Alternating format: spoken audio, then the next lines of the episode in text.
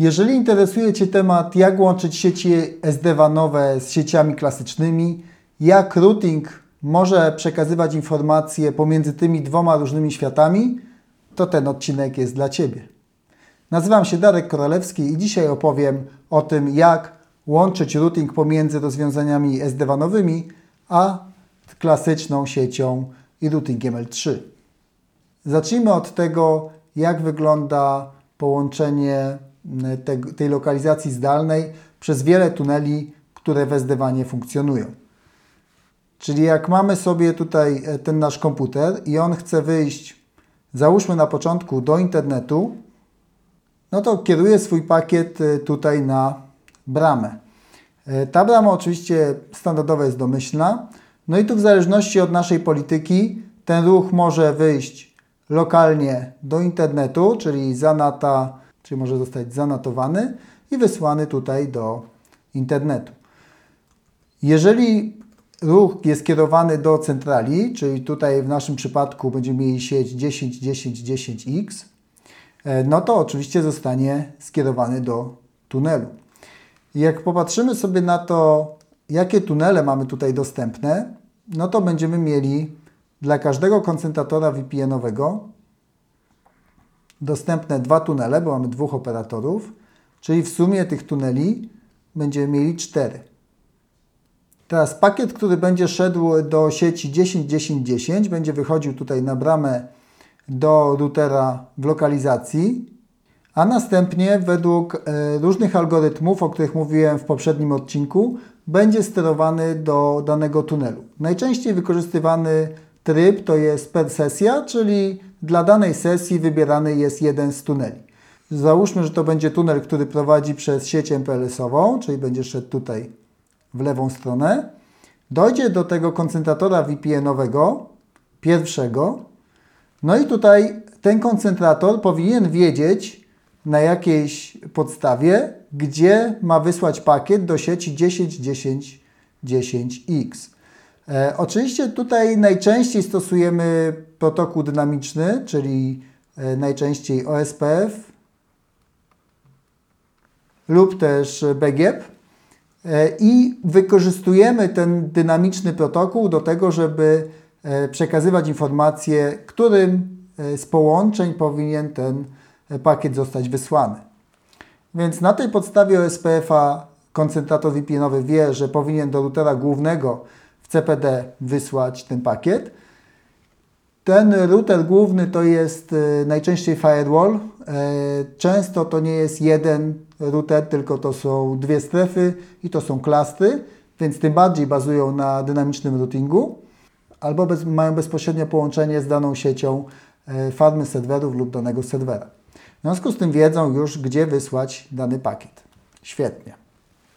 Teraz popatrzmy sobie, jak w drugą stronę y, ten proces powinien zadziałać. Czyli ten serwer chce odpowiedzieć teraz pakietem do lokalizacji, czyli wysyła pakiet do tego firewalla centralnego i ten firewall powinien wiedzieć na podstawie routingu, w którą stronę skierować pakiet, żeby ten pakiet doszedł do lokalizacji zdalnej. Skąd ma wiedzieć ten router, gdzie jest dostępna ta lokalizacja zdalna? I tutaj jest ciekawy taki mechanizm, który można wykorzystać. E, mianowicie, jak nawiązuje się tunel IPsec-owy, to wykorzystywany jest e, taki mechanizm, który jest związany z protokołem IKE. Ważne, żeby to był protokół IKE w wersji drugiej e, i w tym protokole jest możliwość wysyłania informacji dotyczących danej dynamicznie tunelu nawiązywanego i sieci, która jest za tym tunelem dostępna. Czyli mając tego typu mechanizm, na VPNC pojawia się statyczny wpis routingowy, który dotyczy sieci, które są związane z tunelem IPsec-owym nawiązanym do tego VPNC. Do drugiego VPNC jest podobnie, czyli tutaj też pojawiają się statyczne wpisy dla sieci, które są dostępne za tunelem poprzez mechanizm IKE w wersji drugiej.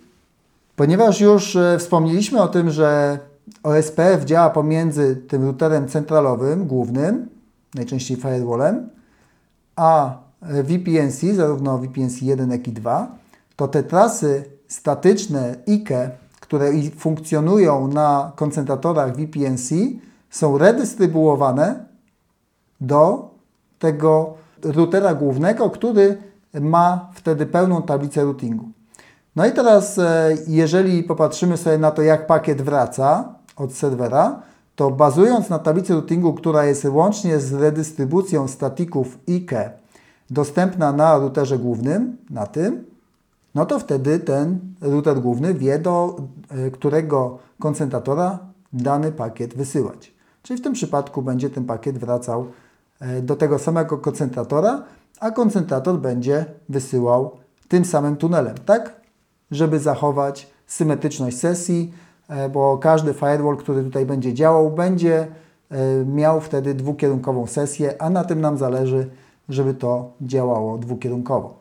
Więc jeżeli ten pakiet dojdzie sobie tutaj do lokalizacji, ten router ma już tą sieć lokalnie, więc wyślę do tego komputera.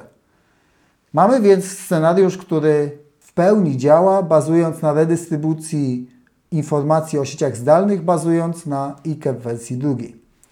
Co się stanie, jeżeli będziemy mieli awarię? Czyli teraz załóżmy, że ulega awarii nam koncentrator pierwszy. I tutaj możemy też dwie takie sytuacje wyróżnić. Pierwsza sytuacja będzie taka, że sam kontroler e, czy ten koncentrator będzie niedostępny, po prostu ulegnie awarii. Co się wtedy stanie? Jeżeli popatrzymy sobie na OSPF-a, no to przy awarii tego kontrolera e, sąsiedztwo, które jest pomiędzy tym głównym naszym routerem, czyli firewallem w centrali, a koncentratorem, to sąsiedztwo zniknie. No bo po prostu nie ma tego urządzenia. To jest jedna możliwość. No i co się oczywiście z tym wiąże? Znikną wszystkie trasy, które były związane z redystrybucją przez ten koncentrator. Czyli krótko mówiąc, ten firewall centralny nie będzie miał żadnej trasy, która prowadzi przez koncentrator właśnie uszkodzony. Ok, a co się stanie, jeżeli to nie koncentrator będzie uszkodzony, a będzie awaria tylko tych połączeń do internetu i do MPLS-a. No w takiej sytuacji będziemy mieli nadal sąsiedztwo pomiędzy routerem głównym, czyli firewallem, a koncentratorem, natomiast nie będziemy mieli żadnych tras IKE, no bo nie będzie tuneli nawiązanych, tak? Wszystkie uplinki będą niedostępne, w związku z tym nie będzie statycznych wpisów, które mogłyby być redystrybuowane do tego routera głównego. I na tym firewallu centralnym w takiej sytuacji zostanie tylko wpisy IKE z VPNC drugiego. Czyli będziemy mieli e, tylko dwa tunele spięte z tą lokalizacją i redystrybucja trasy, patrząc od strony serwera tego tutaj w centrali, będzie widoczna tylko przez VPNC 2. Jakie jeszcze mamy możliwości przekazywania informacji i redystrybucji tej informacji routingowej e, pomiędzy lokalizacjami a tą lokalizacją główną. Jest jeszcze możliwość wykorzystania orkiestratora. Orkiestrator to jest takie zabranie funkcji informującej i w lokalizacji, i w centrali o trasach dostępnych z jednej i z drugiej strony, wyciągnięcie tej informacji centralnej do takiego bytu, który jest zupełnie osobny. Często się stosuje tego typu konstrukcje w rozwiązaniach chmurowych, wtedy, kiedy mamy możliwość e, podłączenia przez internet jakby control plane'u, czyli tego całego mechanizmu sterowania SD-WAN-em, który jest gotowy w chmurze. Wtedy możemy też centralnie z tej chmury sterować trasami routingowymi, które nam e, będą potrzebne do tego, żeby połączyć centralę z lokalizacją. Dzieje się tak, jeżeli sobie podłączymy orkiestrator do tej naszej sieci, to ten orkiestrator będzie nam umożliwiał połączenie pomiędzy orkiestratorem a każdym z tych koncentratorów VPN-owych. Tu będzie takie kontrolne połączenie, czyli cały czas jest nawiązywane połączenie pomiędzy orkiestratorem a każdym z tych routerów i Orkiestrator będzie wiedział, w którym momencie został nawiązany tunel IPsec-owy i będzie również wiedział pomiędzy którą lokalizacją a którym koncentratorem VPN-owym w centrali te tunele są nawiązane. W związku z tym nie wykorzystujemy już wtedy mechanizmu IKE wersji drugiej, tylko sam orkiestrator nam realizuje tą funkcję, czyli jak dowie się o tym, że tunele pomiędzy lokalizacją w siecią 10.120.40x zostały nawiązane z VPNC1 i z VPNC2, to w takiej sytuacji wyślę do y, poszczególnych koncentratorów informację routingową.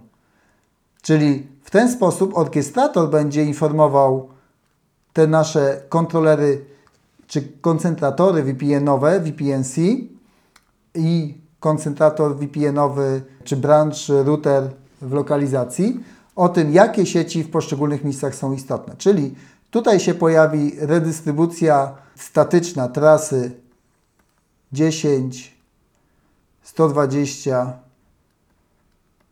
40 x i tutaj też ta redystrybucja może się pojawić. Jak zapobiegamy, żeby się jednocześnie nie pojawiła z tą samą wagą? No po prostu te redystrybucje będą miały przypisane różne wartości e, co do kosztu, czyli będą różnicowane w tablicy routingu. E, dopóki będzie funkcjonowała trasa, która ma niższy koszt, no to ta będzie preferowana, jeżeli ruch będzie wysyłany czy przekazywany od strony centrali.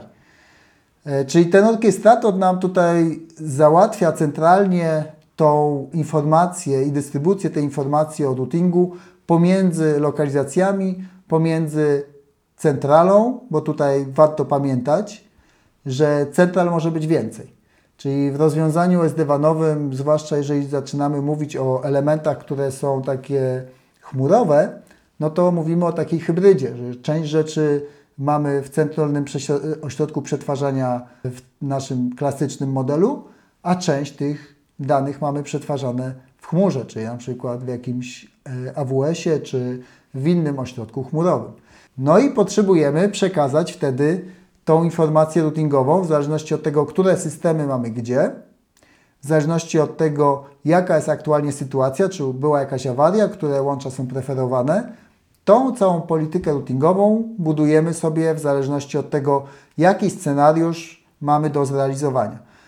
Cała ta polityka oczywiście musi zawierać taką koncepcję braku pojedynczego punktu awarii, czyli w ramach dowolnej sytuacji, gdzie ta awaria może nastąpić, chcemy zapewnić automatyczne przełączenie się ruchu, tak żeby niezależnie od tego, w którym miejscu ta awaria nastąpi, nie było przerwy w usługach, które dostarczamy. Jeżeli masz pytania y, do tego typu tematów, to oczywiście pisz w komentarzu. E, jeżeli jest to dla Ciebie ciekawe, to zostaw e, łapkę w górę. Jest to dla mnie ważny sygnał, że ta treść y, jest dla Ciebie ciekawa. Jeżeli masz jakieś inne pytania, to oczywiście pisz do mnie czy na Facebooku, czy w komentarzach YouTube'a, e, gdzie wolisz. I widzimy się i słyszymy w kolejnym odcinku. Cześć!